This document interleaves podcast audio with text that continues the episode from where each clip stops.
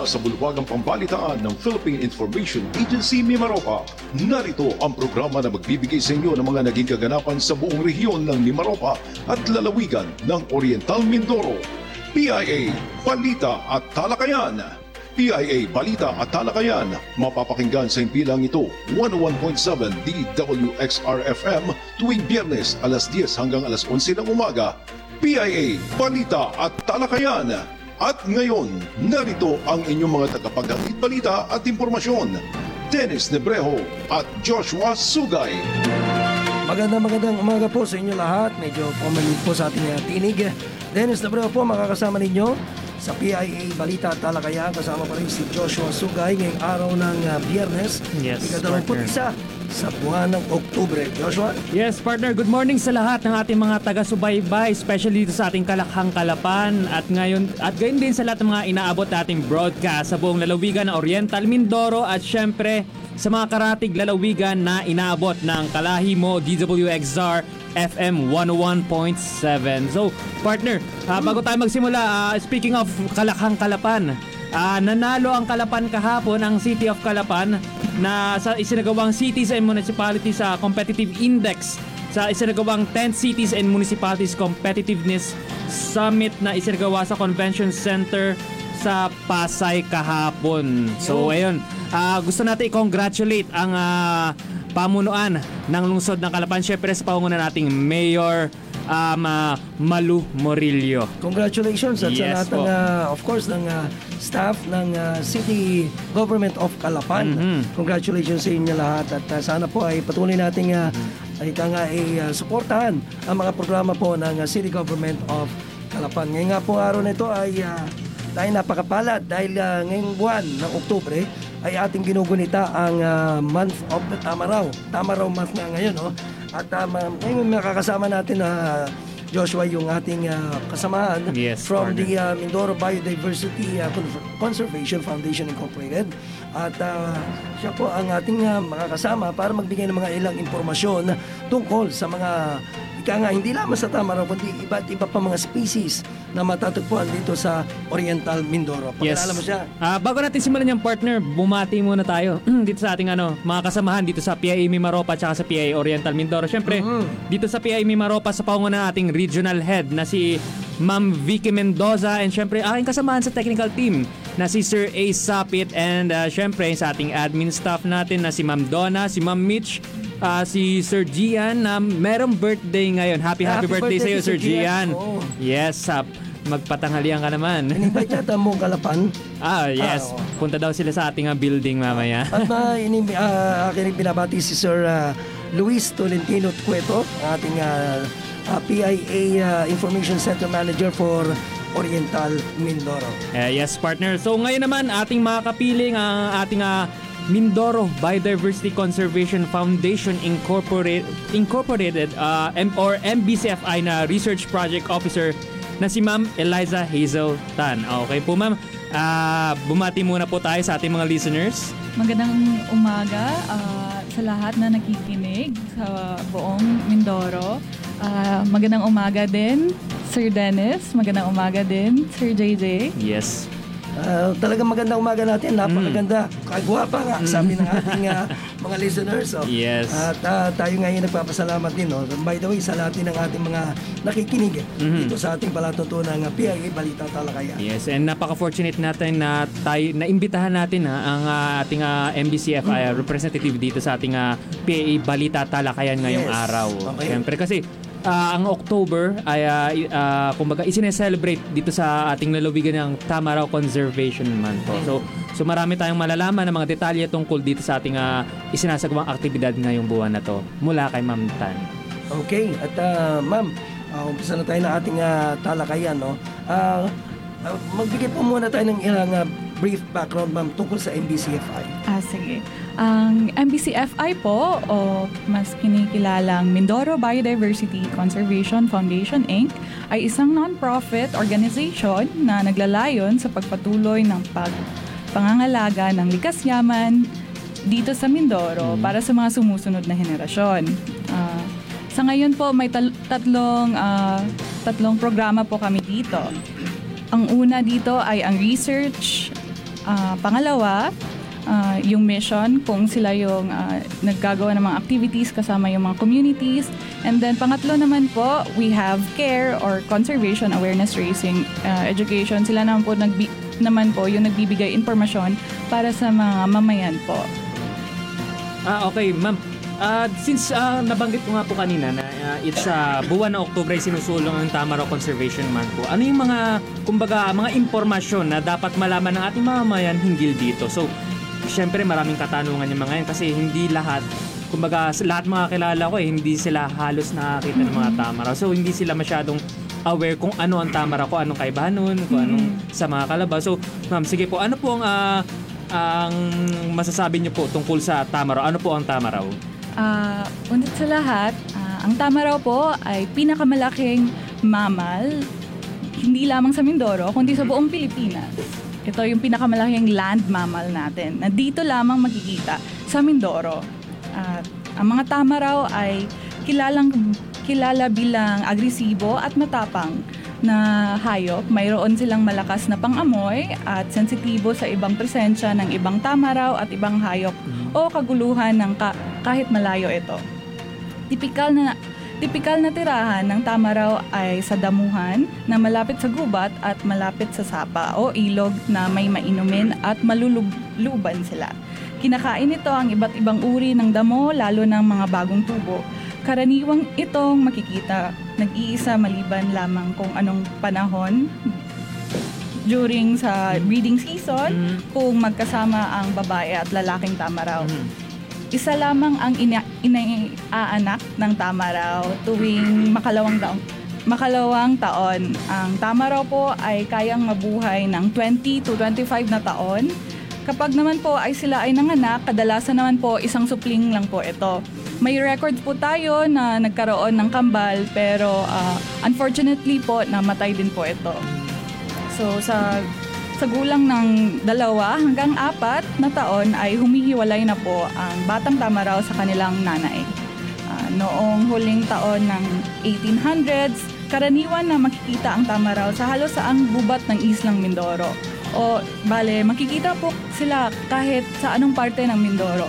Pero dahil nga po ah, sa pagtutroso, pangangaso, pagkalat ng mga epidemya, ng dala ng sakit, o peste, pati ang pagsulpot ng mga rancho at sakahan sa kagubatan ng kagubatan ng Mindoro ay unti-unting nababawasan ang populasyon o bilang ng ating tamaraw.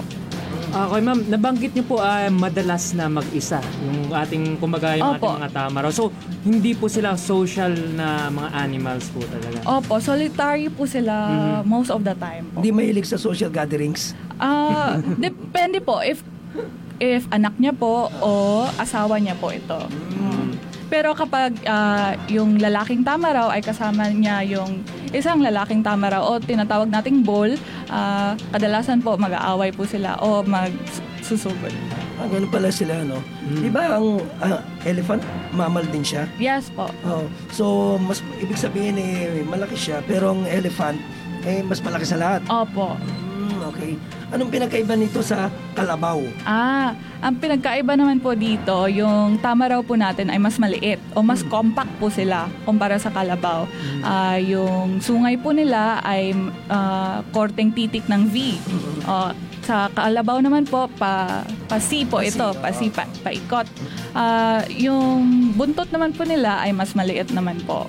And then, ah, mas maliit po talaga ang ah, tamaraw kaysa sa kalabaw. At mabilis po ito sila. Mabilis tumakbo ito, di ba? mabilis tumakbo. Ah, ma'am, ito po bang mga tama raw ay kat- katulad ng kalabaw, nagagamit sa pagsasaka? Sa ngayon po, hindi po siya na nagagamit po natin. Pero may plano sana po yung gobyerno na sana ma-include po nila yung ah, resiliency ng tamaraw sa cattle industry.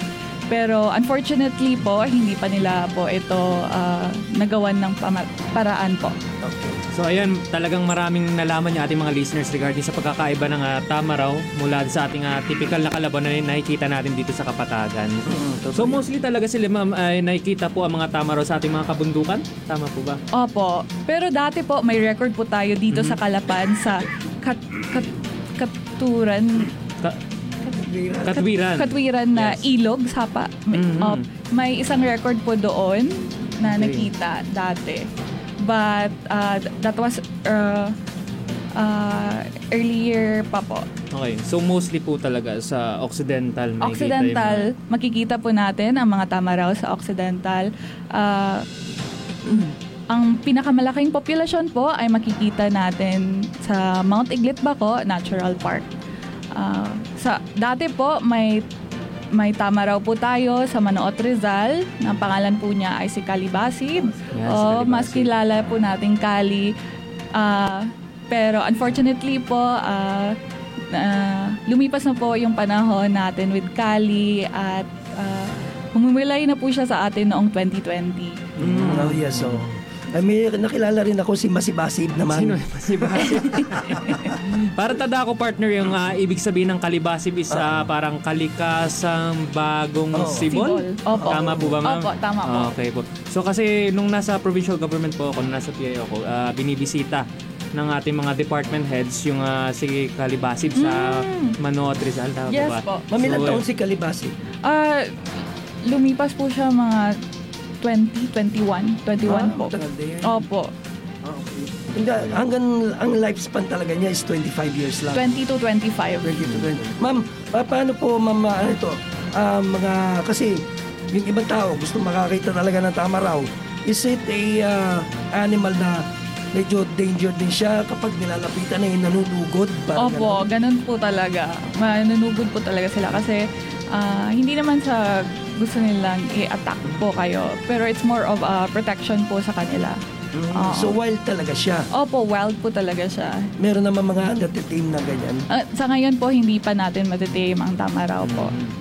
Okay. So yun, ah, ma'am, since napag-usapan na rin natin ngayon ang tungkol sa Tamaraw and ngayong buwan nga isa uh, conserv- ah, Tamaraw Conservation Month, ano po yung mga batas na nakakasaklaw hinggil sa pagkakaroon ng selebrasyon na ating ginugunita ngayong buwan na to? Ang pagdiriwang ng Tamaraw Month ay naaayon sa pagdeklara ng Presidential Proclamation number 273 na noong 2002 na ang Oktobre ng Oktobre ng bawat taon bilang espesyal na buwan para sa konserbasyon at proteksyon ng Tamaraw sa Mindoro. Ngayong 2022 po, ang tema po ng pagdiriwang natin ng Tamaraw Month ay Tamaraw na tinatangi pamana ng lipi. Okay. Partner, alam mo yun, di ba parang napaka ano, special talaga ng Tamaraw dahil isa lang to sa pagkakakilanlan dito sa ating ah, lalawigan, hindi lang dito sa Oriental Mindoro, pati dito sa Occidental. Kaya nga, di ba meron tayong tinatawag na Mahal Tana. Yes. ah. And, and coincidentally, isa-celebrate natin yun ngayong November, which is yung um, uh, Mangyan, Halcon, Tamaraw, and uh, Nauhan Lake na celebration ngayong November. So, um, mahalaga na pangalagaan natin talaga yung mga Tamaraw. So, ma'am, ah, tayo po muna ay uh, mag-break ng kaunti. So, Ma'am Welsad, napakarami po mga nalaman na na impormasyon na ating mga ating mga mamayan sa ating mga listeners. So, hinggil sa kahalagaan ng Tamaraw Conservation Month. Pero pansamantala muna po natin puputulin ang ating ah, palatuntunan at sa pagbabalik natin ay pag-uusapan ng iba't iba pa mga impormasyon hinggil sa mga Tamaraw. Ah, muli po magbabalik ang PIA Balita at Talakayan. Bawat uri ng buhay ay mahalaga para sa isa't isa. Maaaring isipin na ang isang uri ng ibon ay pwedeng wala sa likas na tirahan nito. Subalit, kung wala ang ibong ito, dadami ang pesting kinakain nito. Pesting pagkain naman ay palay, lubos na sumisira sa taniman. Pagkalugi sa hanap buhay na magsasaka, dulot din ay kakulangan ng bigas sa mga palengke. Kaya kung wala ang ibong ito, paano na ang kabuhayan nila? Paano na ang bigas natin? Kung wala yon, wala nito. Sa mga corals nangingitlog ang iba't ibang isda. Mga bagong isda ay nabubuhay at naninirahan hanggang ganap na lumakas. Sa malinis na karagatan, sila ay lalaki. Mangingisda ay may mga ani sa tamang panahon. Mga isdang aabot sa ating palengke upang tayo ay may isda sa ating hapagkainan. Kung mga corals ay nasisira dahil sa ating mga gawain, paano na ang hanap buhay nila? Paano na ang isdang pagkain natin? Kung wala yon, wala nito. May mga bundok na malawak ang kagubatan na tirahan ng maraming uri ng hayop. Dahil sa likas na ganda, magandang tanawin at pasyalan nito. Nagkakaroon ng hanap buhay ang mamamayang nakatira sa paligid nito. Kainan, tindahan, tirahan at kung ano-ano pang mga negosyo. Mahalaga na manatiling maayos ang bundok at kagubatan. Kung ito ay masira at mawalan ng likas na ganda, paano na ang kanilang kabuhayan? Paano na ang ating pasyalan? Kung wala yun, wala nito. PIA Balita at Talakayan.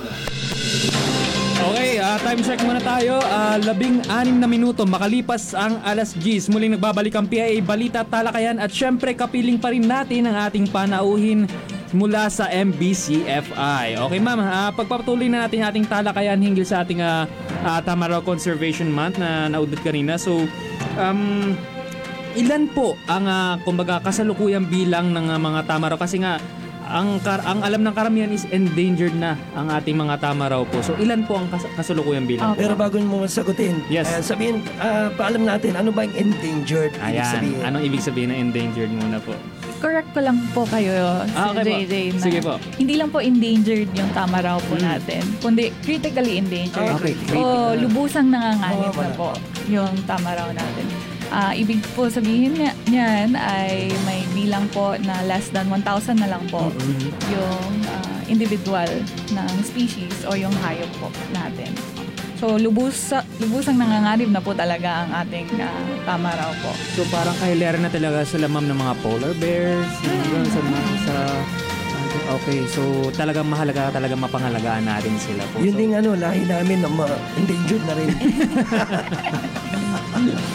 Okay po ma'am. Sige po, ilan po ang ating ano, kasalukuyang bilang po natin? Ma'am? kasalukuyan po, ah, sa buong Mindoro, may bilang po tayo na 568 to 604 Tamaraw individuals na makikita dito ah, lamang sa Mindoro po. Ah, bukod dito, ah, makikita din natin po yung Tamaraw sa ah, ah, sa Mount Calavite Wildlife Sanctuary, Aruyan Malate, Tamaraw Reserve at Upper Amnay Watershed. Maaari rin po na may lugar sa Mindoro na di pa naaaral na tinatahanan ng mga tamaraw po. Sa ngayong taon po, ah, base sa annual tamaraw count natin na ginanap sa Mount Iglit Baco Natural Park, may bilang po tayo na 403 individuals. ah, kasama ng mga taron. Po? Yung mga cubs Opo. kasama. Opo. Ah, yung bilang na po yan ay doon lamang po sa Mount Iglit Baco Natural Park. Ah, doon pala. Kung saan nakikita yung pinakamalaking subpopulation ng tamaraws po. Ma- mga ilang ah, hectares ang ah, kanilang lugar. Ah, hi- ng kada Nung lugar nung tinatayo nung na, kung saan naninira ng mga tamaraw. Mga ilang hektarya o gaano kalawak yung kanilang lupain. Ay, sa ngayon po, wala pa po tayong ah, clear data on it po. Sa, Isa po yan sa mga ah, ginagawang research ng gobyerno po natin o ah, pinangungunahan po ng Tamaraw Conservation Program po. Ma'am, so since ano nga, ah, dwindling na yung ah, bilang ng ating mga tamaraws or sabi nyo nga critically endangered na yung ating mga tamaraws. So, an- naisip ko lang, ano po yung mga, kumbaga, ways, kumbaga, para maparami ang kanilang, ah, ah, kumbaga, lahi. Kasi syempre, ah, syempre, kailangan din ng human intervention kapag meron ng mga ganong Yes mga po. pangyayari. Ah, dati po, may captive breeding po tayo. Diyan po ah, lumabas ah, o nasilang po si Calibasive. Ah, unfortunately po, hindi po successful yung ah, programa na yun po. Ah, ang pinaka magandang gawin po natin talaga ay pag i- protektahan ang ating ah, ah, protektahan ang ating kalikasan o mga tirahan o habitats ng tamaraw po. Okay. Ma'am, ah, sige, Sir Dennis. ang ano po ay ah, ang tama raw natin na ah, sa- ayon sa inyong ah, pag-aaral, ilan po rito male and female? Ay, wala pa po tayong data Wala on it rin. po. Opo. Ah, okay. At saka pagkakalam ko ma'am, malalaman mo raw pala sa isang tama raw kung gaano siya o yung edad niya. Opo. Pa- Paano po malalaman ma'am? Ah, di, ah, malalaman po natin yan base sa ah, kulay, sa ah, sa laki po nila, at sa ano din po, sa haba ng sungay po. Tama na sungay. Oh, ah, kapag matanda na po o adult na po yung tama raw natin, itim po sila. Ah, itim yun. Opo. If, ibig sabihin matanda na yun. opo. Oh, adult. Bata-bata. Kung bata po o bagong silang, mapula-pula. Brownish na ganun. Mapula. Tapos, kapag juvenile, ma-brown-brown. Uh, ganun po. Mga juvenile delinquent din pala dyan. So, ganun po talaga yung mga indication ng age ng Yes isang po. uh, tamaraw. Okay po. So, since ginagawa natin tong ating uh, Tamaraw Conservation Month, ah, bakit po mahalaga na mapangalagaan natin itong mga tamaraw na to para na rin sa kaalaman ng ating mga listeners kasi syempre hindi hindi lahat ng ating mga listeners ah, alam yung kahalagaan ng pangangalaga ng mga tamaraws kasi isipin lang nila ah, hayop lang naman to na nakikita sa mga kakumdukan, kagubatan. So, bakit po mahalaga na mapangalagaan po natin sila? Mahalaga ang tamaraw po ay dahil isang magandang halimbawa po sila na tinatawag nating flagship species ng ating bansa. Bilang ito ay ang ating national land animal. Ang flagship species po ay nagsisilbing icon o simbolo ng isang lugar o habitat. Kung kaya't ang mga species na ito ay sumusuporta sa biodiversity conservation ng naturang lugar. At kapag nagaga- nagagamit po ang mga tamaraw bilang icon, parang may sense of pride at pag kakakilanlan bilang isang Pilipino. Ang tamaraw ay nagsisilbi ring umbrella species na kung saan ang pagprotekta at pangangalaga sa kanila ay nakakatulong rin sa pagprotekta ng ibang bu- buhay ilang sa ating lugar kung saan matatagpuan ang mga ito.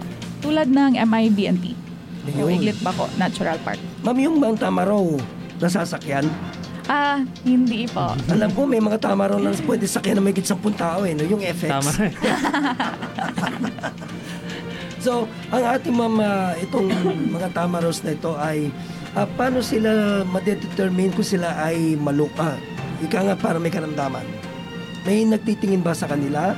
Meron ba tayong mga kasamahan doon sa bundok para mag-maintain ang kanilang kalusugan? Ah, eh, ibig niyo pong sabihin katulad ng may vet Yes, na oo, tumitingin. yes. Sa ngayon po, dahil wild nga po sila at agresibo, Mm. hindi po talaga natin sila malalapitan.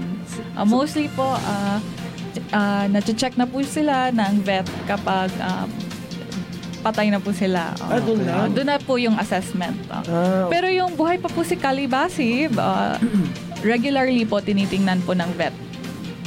Ah, ma'am, wala po bang parang katulad din sa mga ano, napapanood ko din sa National Geographic din sa mga pag nagkakaroon sila ng kinakabitan ng mga parang tracking na yung mga Ah, yung problema po natin doon is hindi po natin alam kung ano yung ah, dosage ah, for the tranquilizers to ah, install the trackers natin. Oo. okay, so, So baka if ah, tamaan po natin sila, mapatay na po natin okay, sila. baka masobrahan Opo. yung ano, yung dosage.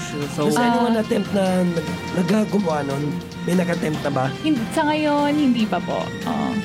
Ku- kulang pa po talaga yung research. Ah, ah, hopefully po na mas maglaan pa po ng pondo para sa research po ng Tamaraw para mas ah, maintindihan pa po natin kung anong talaga sila. Ma'am, aside from the tamaraw, how many species does the uh, uh, Oriental Mindoro have? Ah, we don't have ah, accumulative data on it pa po. Oh. Pero ah, dito naman po sa Mindoro, hindi lamang po tamaraw ang endemic o dito lamang sa Mindoro makikita. May iba't ibang species po tayo, kagaya ng mga ah, sa ibon natin, ah, mga palaka. How many species kaya meron sila? Mga ganun, mga ibon. Marami rin yata, no, sa, especially sa mga bundok, no? Opo. Oo. Ah, Mindoro po ay known po siya as import important bird ah, Sa area oo. dito po. Ah, so, ah, dinadal ah, marami pong dumadalaw dito para ah, ah, para makita po yung mga iba't ibang ibon po na dito lamang sa Mindoro makikita. Mm. Ma'am, paano po ginagawa ng MBCFI sa pag-aaral sa mga species na ito? Ah, isa sa mga ginagawa po namin ay ah, pagpunta namin sa lugar at pagsagawa ng research ah, kung saan i- kikilalanin o bibilangin namin ang mga ah, nakikita namin sa ah, around the area po. Ah. and then kapag naitala po namin o matali po natin ito, i- i- ibibigay po natin ito sa government o ibang ah, institutions kung saan para ah, may better management po tayo sa area natin. O kagaya ng pwede nating i-establish siya as protected area or critical habitats po. Ma'am, yung po ba, halimbawa yung mga ibon, ah, merong first time nyo na nakita, Mm. binibigyan nyo na ba kagad siya ng pangalan or Hindi pa po. Inaaral pa po namin yan. I-verify pa po namin if may kaparehang species o hayop po siya. Ah, sinusukat namin yung ah, ah, y- yung haba ng pakpak po nila para makumpara po sa iba. birds. Kagaya, hindi, yung practice po na ganyan, hindi lamang sa ibon, Mhm. kundi sa ibang ah, mga hayop din po. Ma'am, what about the ah, fishes and the seas? Ah, sa ngayon po, eh, hindi po namin yan ah, covered. Ah, po. More on terrestrial o sa mga kabundukan Ah, okay. talaga kami. Okay ma'am, balik po tayo ng konti. Kasi syempre nabanggit niyo po kanina na kayo po ay 5 years, 5 years na po kayo nandito na More than five years. More than 5 years na po kayo nga kumbaga naglilingkod dito sa Opo. ating mga kababayan sa Mindanao and uh, kayo po ay from uh, Cagayan, Cagayan de Oro. Cagayan de Oro. So, sa Mindanao sa- po, as an- Northern as an ano po, as an from come from Cagayan po, ah ano po yung na- nararamdaman nyo na, yun nga, yung tama, nagagamit ang tama raw bilang icon, tapos nabanggit nyo rin po na para may sense of pride. Ah, isa inyo po naman point of view po, ano po yung, as an, ah, yun nga po, nangangalaga sa kanila po, ano po nararamdaman nyo na meron po mga ganitong, ano po? Ah, hindi naman po sa ah, binibigyan ko spotlight ang aking sarili. Mhm. But it's more of an, an opportunity Mhm. na para ma-influence ko yung mga Mindoreños na para maging interesado sa Yes. pagkonserba ng ating kalikasan po. Okay, so, Especially mga students po. Kasi sila talaga po yung ah, future po natin. So, yan po. Um, ah, balikan lang natin ng konti yung mga programa saka yung mga proyekto na isinasagawa po ng MBCFI. So, ano-ano po yung mga programa na isinusulong ng mga MBCFI upang mapangalagaan ah, yung mga naturang hayop katulad nga nito mga tama. Opo.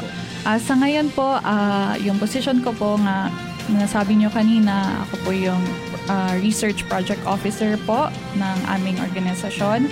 Ah, dito po, ah, tinututukan ko po ang ah, proyekto ng tungkol sa diet o pag-aaral ng diet o pagkain ng mga tama raw po.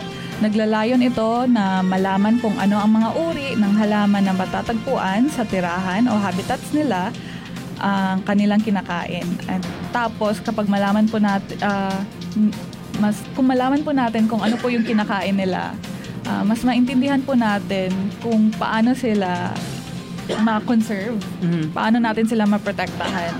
Oh, so sa project po na ito, ah, sinasagawa po ito through DNA analysis at para malaman din po paano pagyayamanin ang mga ganitong uri na halaman na ito na ito sa kanilang habitats lamang makikita. Ma'am, ano po yung kinakain ng tama raw? Ah, Na I- mga damo? parte po yan ng mga research So, namin. ah, diet. Pero mga damo po, mga bamboo, opo. Pero sa ngayon po, hindi pa po namin fully na-identify po kung ano talaga mga kinakain nila. Si Ongoing pa po. Mhm. okay, well said po ma'am. Ah, time check muna po tayo. Um, ah, 29 minutes makalipas ang alas 10. So, break muna tayo ng konti. And ah, yan, syempre marami nang nalaman na naman ng ating mga listeners hinggil dito sa ating ah, ah, tinatanging tama raw. So, pansamantala muna natin uling pupuli, puputuli ng ating ah, palatuntunan at sa pagbabalik natin, tuloy-tuloy pa ang ating magiging discussion kay ma'am. So, muli po magbabalik ang ah, PIA Balita at Talakayan. Yan. Sa gitnang bahagi ng Mindoro ay matatagpuan ang mga bundok ng Iglit Bako National Park na isang pinangangalagaang puok. Nagtataglay ito ng natatanging kagandahan. Mayaman ito sa likas yaman at kakikitaan ng samot-saring buhay. Sa taas ng biolohikong potensyal ng pinangangalagaang puok, nakatutuwang isipin na isa ito sa tatlong lokasyon sa isla ng Mindoro na kakikitaan ng isang uri ng hayop na maipagmamalaki ng Pilipinas. Ito ay ang mga tamaraw. Ang tamaraw o Bubalus mindorensis ay endemiko sa Pilipinas na matatagpuan lamang sa isla ng Mindoro. Ito ay isang mamal na nabibilang sa Bovidae species kung saan kasama rito ang mga baka, kalabaw at mga kambing. Padalas itong napagkakamalang kalabaw dahil sa kulay at korte ng katawan nito. Ngunit kung titignan mabuti, mas mabalahibo at mas matingkad ang mga tamaraw at mas maliit kumpara sa mga kalabaw. Ang mga sungay ng tamaraw ay nakatirik na paletrang V kumpara sa paarkong sungay ng mga kalabaw. Bukod dito, tama raw din ay matatapang at maalaga sa kanilang mga anak. Maaaring malaman ang edad at kasarian ng tama raw sa pamamagitan ng kulay nito. Lingid sa kaalaman ng marami. Ang mga tama raw ay nabibilang sa lubos na nanganganib na mga hayop o critically endangered species dahil ang bilang nito ay mababa sa limang daan. Sa madaling sabi, ang mga tama raw ay pinangangambahan ng maubos at maaring hindi na kailanman abutin pa ng makabagong henerasyon. Noong taong 1900s, tinatayang nasa 10,000 pa ang dami ng tama raw at sa taong 1975, kabigla-biglang bumagsak ang populasyon nito sa isang daan hanggang dalawang daang mga tama raw. Mula taong 2001 hanggang sa kasalukuyan, sa tulong ng Tamaraw Conservation Program, ang populasyon ng mga tamaraw ay sinusubukan na muling palaguin. Sa bilang ng 187 noong taong 2001, ang bilang ng populasyon ng tamaraw matapos ang 17 taon ay umabot na sa 401. Muli ngang dumadami ang bilang ng mga tamaraw, ngunit hindi pa rin ito sapat upang masabing ligtas na ang kanilang uri hanggat mayroon pa rin kakulangan sa kaalaman ang publiko sa kahalagahan ng mga tamaraw at kung magpapatuloy pa rin ang panghuhuli sa mga ito, mananatiling nasa panganib at pangambang tuluyan itong maubos. Ang tamaraw ay isang yaman, tikhang dapat pangalagaan. Kung ito'y pababayaan lang, ano na lang ang sasabihin ng hinaharap sa nakaraan. Ito, ang tanong ng bayan kung saan ay sasagutin ng mga eksperto ang mga maiinit na tanong ng bayan tungkol sa COVID-19 vaccines. Dok, ano po ba yung booster shot? Fully vaccinated naman ako. Kailangan ko po bang nito? Oo, kailangan pa rin natin ang booster shots. Ang booster shots ay dagdag na COVID-19 vaccine na ibinibigay sa isang tao para maibalik ang proteksyon na humina o nawala. Ito ay ilang buwan matapos makompleto ang naunang mga bakuna kontra COVID-19.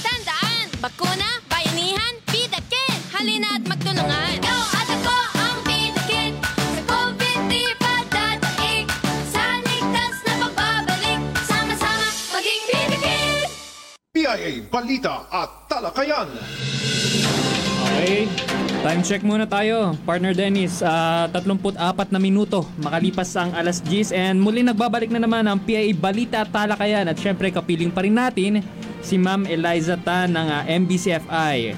So, ayan, uh, in-urge ko muna yung ating mga viewers na makibahagi dito sa ating ah, ginagawang talakayan kasi syempre meron tayong Facebook Live. Welcome po kayo makibahagi sa ating maiging talakayan at ngayon nga ay ano, Oktubre 21, araw ng biyernes. Weekend na naman bukas, partner. Oo nga. At sa susunod na linggo ay mababa ang bakasyon. Diba? Mm. Okay. Ah, Ma'am Eliza, ang ah, tanong ko lang, no? ah, before ah, ah, nakalap ko impormasyon during the ah, 1900s, nasa 10 1800s. 1800s pa, Yes. na, nasa 10,000 ang tamaraw. Yes po. Pa- Paano nangyaring bumaba sila ng bumaba ngayon? Ah, isa sa mga ah, factor talaga po ang, ang mga tao po, mga gawain ng tao. Isa po dito na mga ah, kinikilalang mga threats po natin ay dati po ginagawa silang hunting sport. O, bali, tina-target po sila para ah, Target shooting. target shooting po para ma-practice para yun yung time po uh, during uh, yung mga Kastila pa.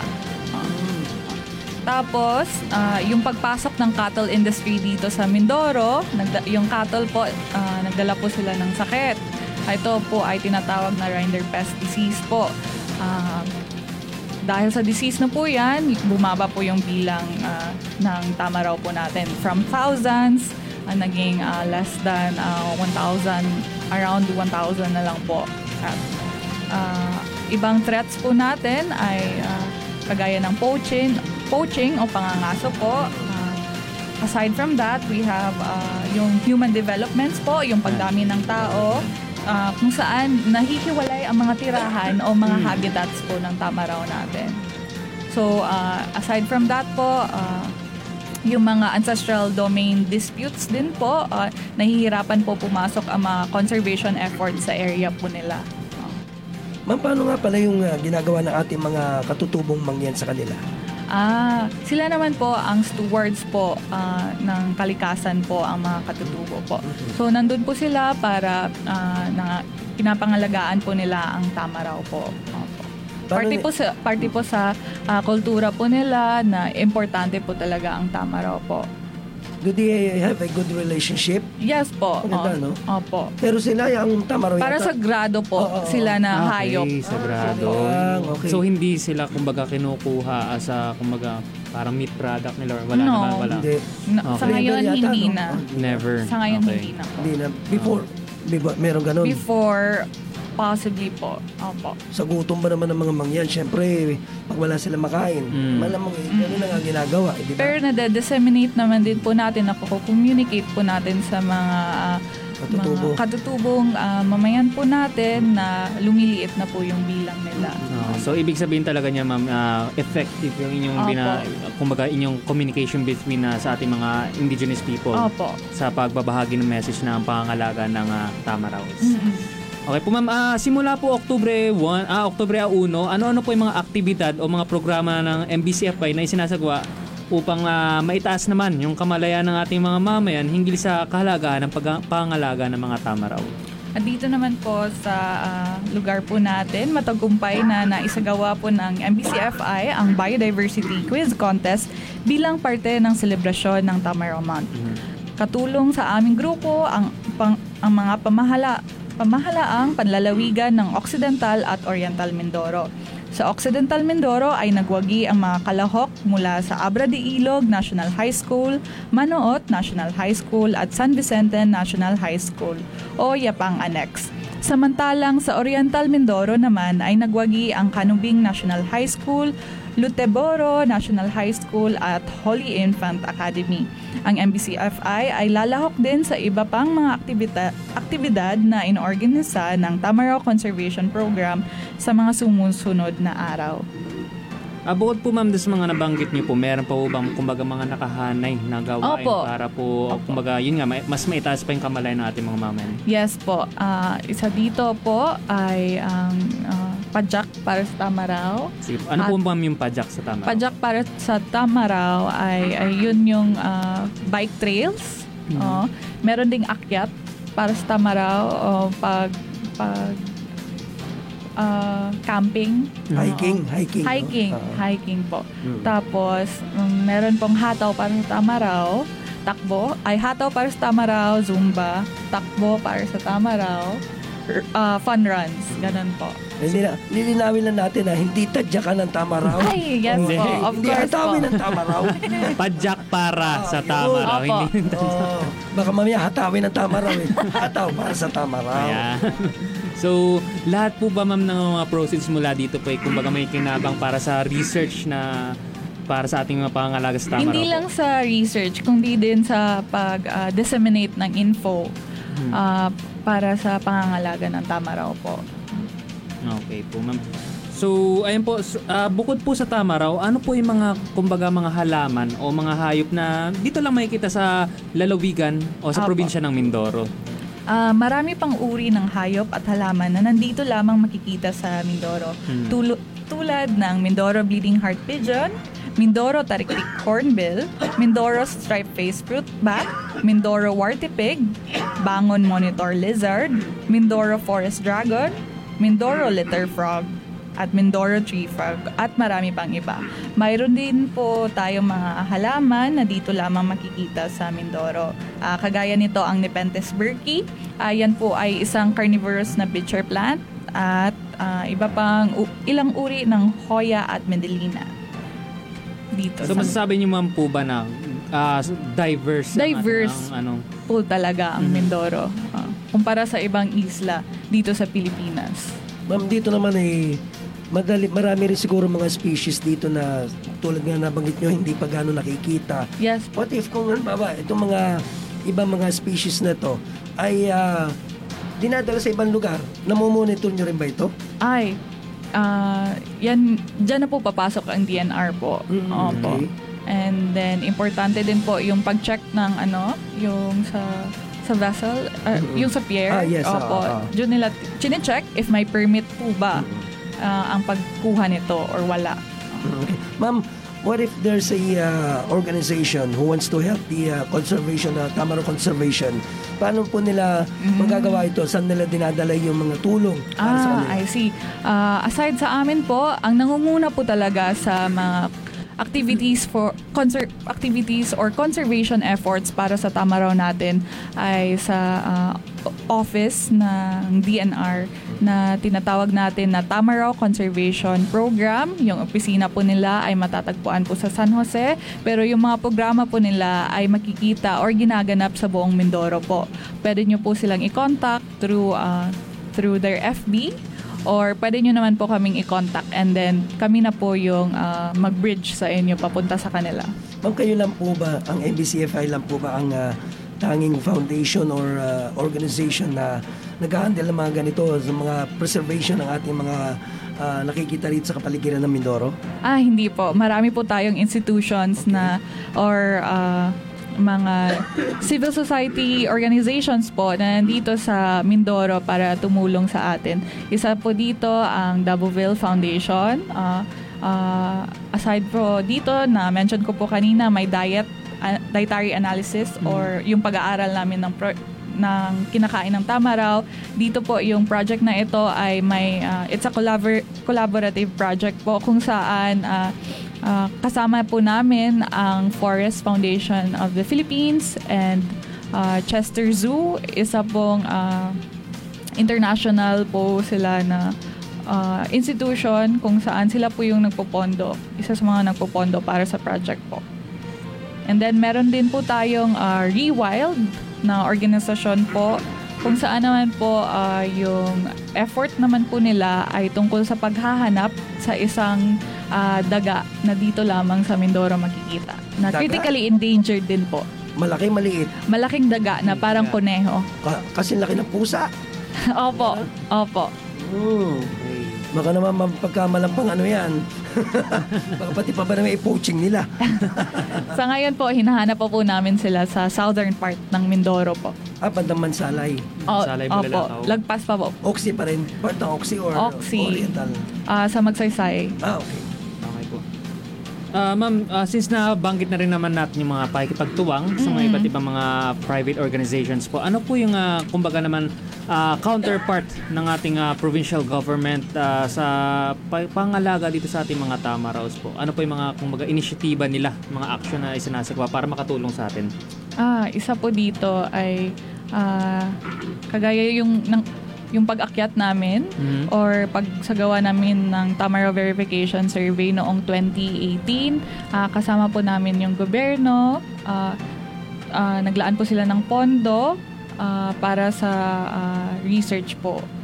Ah, yung pag ah, pag-usap po namin sa community kasi ah, to settle things with the community sa for the ancestral domain po. Mhm. Ah, yan po. Okay, at ah, marami pa tayong matututunan dito kay ah, Ma'am Eliza no tungkol sa mga hindi lamang tama raw kundi iba't iba pang mga species no.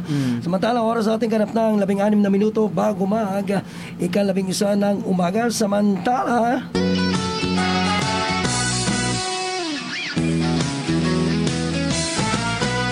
Hirap ka sa iyong buhay Salat sa kita, laging matamlay Kami narito, handang umalalay. Tumawag ka lang, aming kaibigan. Pagkat aming abot lahat Mamanggagawang Pilipino. Sa may kanayunan At sa kabundukan Magparamdam ka lang Kami nandyan na kaibigan. Abot ng testa Ng testa Ang probinsya. Ika'y mangarap kahit na mahirap. Kung tagumpay ang iyong hanap Magsanay ka at huwag mong sayangin. Panahon mo Aming kaibigan. Pagkatani abot lahat Mamanggagawang Pilipino. Sa may kalayunan At sa kabundukan Magparamdam ka lang. Kami nandyan na kaibigan. Abot ng testa Ng testa Ang iyong probinsya. Magparamdam ka lang Kami nandyan na kaibigan Abot ng testa Ng testa Ang iyong probinsya Abot ng testa Ng testa Ang Pilipinas Ang pag-ibig na laging nariyan. Pansinin mo lang, di ka iiwan. Isang klik lang, handang ibigay ang hanap mo. Kasi ako ang virtual pag-ibig na kailangan mo. Simula savings hanggang sa loans, ipapakita ko lagi sa iyo ang status mo. Kung may kailangan kang malaman, bayaran, o kung kailangan mong mag-loan at humiram. Ang pag-ibig ko, isang click lang. Feel the pag-ibig. Visit virtual pag-ibig at www.pag-ibigfund.gov.ph Narinig niyo na ba ang latest? Si Parsnoli, pumapasada na muli. Pagkatapos ng bakuna, kumikita na. Dahon naman ang after ng booster. May Crayola pa. Sino pa? E di si Mudra Kills. Mahahag niya na daw ang mga apo niya. O ito last na. Sino to? Ayaw pa magpabakuna nung una dahil sa sabi-sabi. Pero biglang nagbago ng isip si Girlaloo. Dahil bet na bet daw si Doc sa center. Ako yun! Sa booster, Pinas Lakas. Sabay tayong babangon. Mahalagang paalala mula sa Department of Health. PIA Balita at Talakayan. Okay, muli nagbabalik ang ah, PIA Balita at Talakayan. Time check muna tayo. Uh, 48 minuto makalipas ang alas 10. Siyempre, tuloy-tuloy pa rin natin magiging talakayan kay ma'am. Ah, dito sa ating uh, isinasagawang uh, konserbasyon ng mga tama raw for this month of October celebration natin ngayon. So, ma'am, bukod po din sa ating mga napag-usapan kanina, ah, ano pa po, ano-ano pa yung mga programa at proyekto ng MBCFI na pwede nating ipahatid sa ating mga manonood or sa ating mga listeners para sa kanilang kaalaman? Sa kasulukuyan po ay itina- tinatayo po ang isa naming proyekto sa Berto Galera. Ito ay tinatawag na Mindoro Biodiversity Conservation Center o MBCC. Target namin na ito ay maging sentro ng biodiversity conservation at sustainability sa isla ng Mindoro. Abangan sa abangan sa aming page ang mga sumusunod na anunsyo tungkol dito para sa mga bagong balita at impormasyon tungkol sa iba't ibang klase ng buhay ilang sa Mindoro. Inaayayaan po naming uh, maging tab- tab- tagapakinig na mag-like at mag-follow sa aming social media accounts sa Facebook at Instagram. Uh, you can find it through the profile na Mindoro Biodiversity. Ma'am, tanong ko lang po, no? Paano nyo po namomonitor, ah, pa, paano po ginagawa yung pagmamonitor sa ating mga ah, species, no? particular ng tama raw, ah, is it ah, annually, monthly, or pa- paano nyo po ginagawa? At paano kayo nakapupunta sa lugar na yon? Ah, may ah, sinasagawa po tayong annual Tamaraw count po. Diyan, yung annual Tamaraw count po ay isinasagawa sa Mount Mount Iglit Bako Natural Park. Ah, kung saan ah, binibilang po namin yung Tamaraw doon. Umaakyat muna kami ng isang araw. Tapos, ah, kasama yung mga bagahe po namin. Hike, hiking kayo? Nag-hiking po kami sa bundok. Tapos, after one day po, ah, mag-hike na din po kami papunta sa vantage point namin or sa assigned point kung saan makitanaw o makikita po natin yung Tamaraw. Oh. So, sa pagbibilang po, sabay-sabay po na nagbibilang ang mga each vantage point o each point po Tapos may naka-assign po sil- sa kanila na angulo kung saan doon lang sila dapat nakatingin at nakabilang. Para hindi po ah, Madoble. madoble, Maduplicate mado- ano. ma-double count po. Paano kung yung hayop lumipat doon sa kabilang angle? Ah, diyan na po natin, ah, diyan na po pumasok ang if if if usually may mga signs and marks kung nakikita nyo na yung sungay niya nakapaikot ba, ganun. Oh. Ah, so nagte-take notes yung ating ah, kung mga, kung mga nagbibilang kung ano Opo. yung mga kumbaga notable features ng Opo. ating At saka, if possible na double count na yon So, didiscuss namin sa mga kasamahan namin if yan ba ay siya pa rin ba yan na tama raw sa yung nakita namin kahapon o hindi. Ganun. Mga ilang lugar po ma'am ang pinupuntahan nyo ron at ilang kayo? Ah, sa annual Tamaraw count po, Yes. isang ano lang po yan, isang protected area lang po. Ay, isang lugar Opo. lang. Oh, at ah, 18 vantage points po yun lahat. So ilang araw nyo ma'am ginagawa yun? Usually po, oh, ginagawa po namin siya 5 days. Five days? Opo. So talaga nagka-camping na kayo doon? Opo. Mga at one week siguro. Yun. Pero yung lugar na pinupuntahan nyo naman, safe naman kayo doon? Yes naman po, safe naman po. Within ano po siya. Kasama naman din po namin ang mga rangers po natin. Oh. Sila po y- talaga yung ah, sanay po sa kabundukan and tagapagprotekta po din namin. Ma'am, mga Power Rangers, no? Oo, Power ganun po. Rangers. Oo. Tsaka yung ano nila, paano kung magising kayo, may tama raw kayong katabi? Ay, i- hindi naman po. ah, Hindi mo sila na sensitibo naman po Mm. ang tama raw po. If na may nakinig po siyang kaluskos, tatakbo na po yan. Mm, Ah, ma'am, curious lang po ako kasi since uh, nga noong 2020 nagsimula yung pandemic. Mm-mm. So, naapektuhan po ba nito yung ating ah, kumbaga mm, proseso, yung ating Opo. pagbibilang sa ating mga towers kasi syempre bawal mag ah, lumipat ng mga ibang area Opo. yung mga kuwari mula ka dito sa Oriental Mindoro tapos liliban ka na Occidental Mindoro. So, naapektuhan po ba nito ang ating operation? Opo, noong 2020 po, hindi po natin na isagawa ang annual Tamaraw count po. Bumalik lang po siya last year, 2021. Tapos, nasundan na din po ngayon.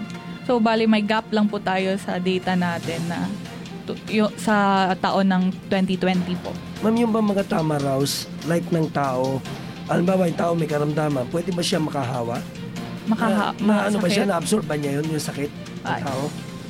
Halimbawa, yung COVID. Ah, sa ngayon po, ah, wala pa po tayong study on it. Ah, Ma'am, ah, ang tama raw, sabi nyo ay nasa Occidental, Mount Iglit, Bako. Apo. Nature, ah, nature Park. Dito po ba sa Oriental may sightings na rin po ba tayo? Meron po tayong sightings ah, na verify o confirm po namin ang tama raw ay matatagpuan sa ah, Nauhan po, sa kabundukan ng Nauhan po na tinatawag na Mount Gimparay po. Doon po ah, na-estimate po namin na may 25 to 30 na bilang ng tama raw po. Yung bundok doon, ma'am, di ba? Ano yung parang sabi nga nila, dormant volcano daw yun eh. Ay, hindi. I'm further research Yeah, pa po. oo. oo. So, bali po, yung estimate po natin ay nakuha namin base sa kanilang mga bakas, ah, sa mga dumi po, at iba pang mga marks na naiiwan ng tama raw po. Kagaya ng pag, ah, ano nila ng, yung sungay nila Sungay. na ano sa mga branches. Ah, oo, na- Pag, Naiipit. Okay. pag-sharpen nila ng sungay sa Ah, trunk. Naghahasa rin pala sila. Opo, opo. Anong tawag ma'am sa proseso na gano'n? Yung pag-sharpen nila? Meron po ba ang tawag sa gano'n? ah, I'm not familiar sa Tagalog Ah, na ah. term. Pero yun nga. Baka may sinusuot silang butas tapos nagpipidal. Pero yung mga yung mga lusutan talaga ng mga tama raw po, maliit lang po talaga. Ah, Parang butas. lang. Oo. So ako ma'am, ah, isa po akong Mindoreño po tapos gusto ko po makakita ng ah, isang live tama raw po. So ano po maipapayo nyo sa kumwari katulad sa akin? Saan po ako dapat pumunta Opo. para kumbaga kahit paano may experience ko ang isang pagiging Mindoreño kasi ang ta- talaga isang tatak ng pagiging Mindoreño is yung tama raw. Opo. Ah, pwede po kayong ah, pumunta sa Mount Iglit Natural Park. Yun po kasi yung may pinaka-establish na trail. Ah, established na po kasi sila kasi protected area po sila. Pwede nyo, pwede kayong ah, lumapit sa ah, Protected Area Management Office para mag-arrange ng isang ah, hiking or akyat para makita nyo o ma-observe nyo yung tama raw in the wild. Kasi sa ngayon po, wala na po tayong captive na species o individual po. May bayad po ba man pagpunta ron? Ah, sa ngayon po hindi ko po alam. I'm not aware of it. Kasi kapag umaakyat po kami, wala naman pong hinihingi sa amin. Oo nga. Baka tayo sabihin natin, akit lang tayo magre-research. Pero ma-advise niyo po ba ma'am na kumbaga gawing, pwedeng kumbaga gawing tourist ah, attraction or destination? It is a tourist. Yung before pandemic pa, ah, marami talagang lumalapit para mag-camping. Ma'am, dito sa, di ba, meron tayong mga ah, Kalapan Zoo.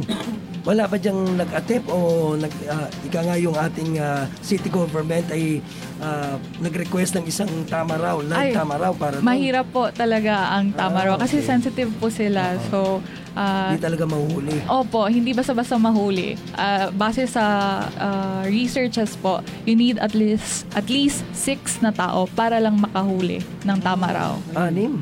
Dami no? Tao. Kailangan siguro doon ay by bust operation. Bib- Bibigla niya. Pero di ba partner merong ano, tiger dun sa dati Oo, sa ano sa ating Sa Calapan zoo, Zoo. oo, oo. Pero ayun nga sana ah, sa um, in the near future magkaroon dito rin ng Tamaraw para syempre makita rin ng mga kabataan yung Tamaraw. Siguro ano po, better if para sa kabataan na yung ano na ah, taxidermy o yung Ay, taxidermized na ano. na na na sample Mhm. na nakikita na nila. Kasi yung tama raw po talaga, magta-thrive lang po talaga sa wild. Sa wild. Ah, okay. Alam mo, JJ, nung ah, 70s, nung akong, nung high school pa ako, ah, elementary, no? ay nagkaroon kami ng field trip sa Malabon Zoo. That was the first time na nakakita ko na talagang live tamaraw. Meron doon sa Malabon Zoo. Hindi ko alam ngayon kung meron pa doon. No, kung ah, talagang nag-breed pa sila o hindi na. Pero na- isa yun, nakita ko. So yun ang, bilang isang Mindoreño, naging proud ako kasi nakakita talaga ako ng isang live tamaraw. At sabi nga ni Mama Liza, ay mukha rin kalabaw. Totoo naman. Ganun din ang itsura niya. Medyo maliit lang ang katawan. Kasi ang kalabaw mahaba. No? Saka medyo maambok ang likod. Ito yung tama lang. Parang baby ka karabaw. Ganun lang siya. So, talagang marami nga naman tayong makik- nala- natutunan tungkol dito sa species ng ah, tamaraw. Ma'am, any parting words ma'am para po sa ating mga kababayan para po mapangalagaan ang ating mga tamaraw at ah, ika nga eh, mapadami pa natin sila. Ay, gusto ko lang po ah, magpasalamat ah, po sa pag-imbita sa akin at sa MBCFI para sa para maibahagi ang mga impormasyon tungkol sa Tamaraw. Sana po ay natutunan po kayo, may natutunan po kayo at mas makatulong po ito sa pagbibigay ng halaga ng Tamaraw na tinatangi dahil sila ang pamana ng ating lipi.